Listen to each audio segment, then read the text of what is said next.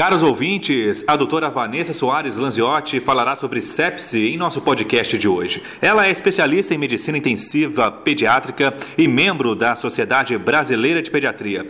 Doutora Vanessa, seja muito bem-vinda e fique à vontade para falar aos nossos ouvintes. A sepse é uma das principais causas de internação nas UTIs pediátricas.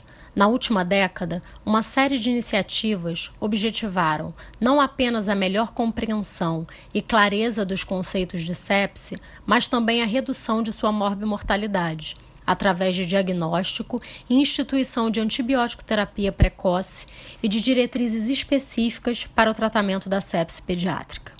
As definições de sepse e choque séptico foram recentemente revisadas em adultos, sendo a sepse definida como disfunção orgânica potencialmente fatal, causada por uma resposta desregulada do hospedeiro à infecção. O uso sequencial do score SOFA, que avalia a disfunção orgânica em pacientes adultos, foi nesse contexto incluído nos novos critérios clínicos de sepse em adultos.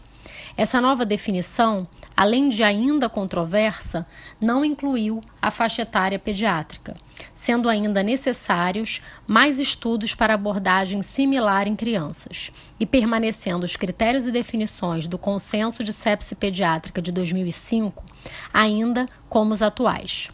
Devemos lembrar que crianças e adultos têm padrões hemodinâmicos, comorbidades e respostas imunes à infecção diferentes Dessa forma, a adaptação de definições de sepsis de adultos à faixa etária pediátrica não pode ser feita sem critérios rigorosos e sem estudos mais robustos.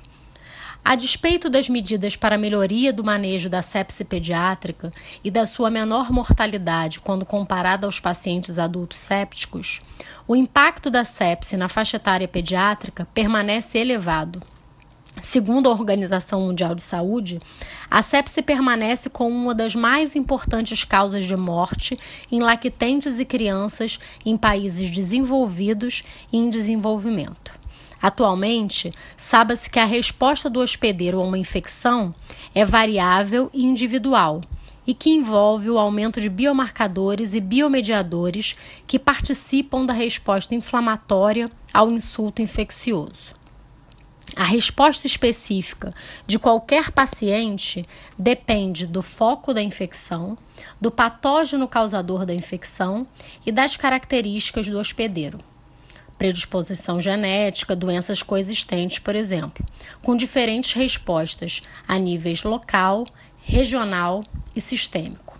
A sabida presença desses biomarcadores na resposta a um insulto infeccioso levanta a possibilidade de seu uso na triagem de pacientes, no diagnóstico, no prognóstico, na monitorização da resposta terapêutica e no uso racional de antibióticos, duração adequada, por exemplo.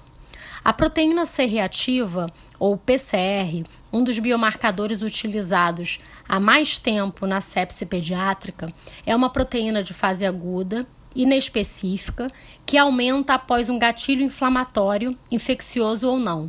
E seus níveis caem rapidamente com a resolução da inflamação, e geralmente encontra-se elevada em infecções bacterianas invasivas. Publicamos recentemente no Journal of Critical Care um estudo prospectivo de coorte que incluiu 103 crianças com diagnóstico de sepse recente em três hospitais terciários no Rio de Janeiro, avaliando de forma dinâmica, em dias alternados, os padrões de resposta da PCR na primeira semana de antibiótico terapia destes pacientes e comparando seus desfechos clínicos. As análises da PCR revelaram diferentes perfis de pacientes. No primeiro grupo, aqueles que respondiam ao tratamento antibiótico com redução da concentração da PCR já nos primeiros dias de internação. No segundo, aqueles que não respondiam ao tratamento medicamentoso, isto é, cuja concentração de PCR não baixava após o início do tratamento ou cuja concentração baixava inicialmente, mas em seguida subia de novo. Os pacientes do primeiro grupo, com queda da PCR na primeira semana de tratamento, tiveram mais chances de sobreviver, com taxa de mortalidade em torno de 5%. Já os classificados no segundo grupo tiveram uma taxa de mortalidade quase seis vezes maior, em torno de 33%. Nas crianças cujos valores de PCR caíram inicialmente, mas depois voltaram a subir, a recidiva coincidiu com uma nova infecção hospitalar. Esse estudo mostrou que a modificação dos valores séricos de PCR é um indicador mais rápido do que o exame clínico dos pacientes pediátricos. Com a PCR, conseguimos avaliar a resposta ao tratamento e prever complicações de 3 a 4 dias antes do que ocorre na prática clínica habitual. Assim, os valores da PCR podem indicar, antes do estado geral do paciente, se é ou não necessário repensar o tratamento, mudando, por exemplo, o antibiótico escolhido no início da internação. Em pacientes com a razão da PCR persistentemente elevada ou aumentando, os médicos devem realizar uma avaliação completa, de modo a identificar uma causa para tal evolução. É importante lembrar que, por não ser um biomarcador específico para a distinção de infecção versus inflamação ou para distinguir agentes infecciosos específicos, seu uso, como dos demais biomarcadores, deve estar sempre associado à avaliação clínica do paciente na beira do leito, utilizando-se também de critérios clínicos para tomada de decisões.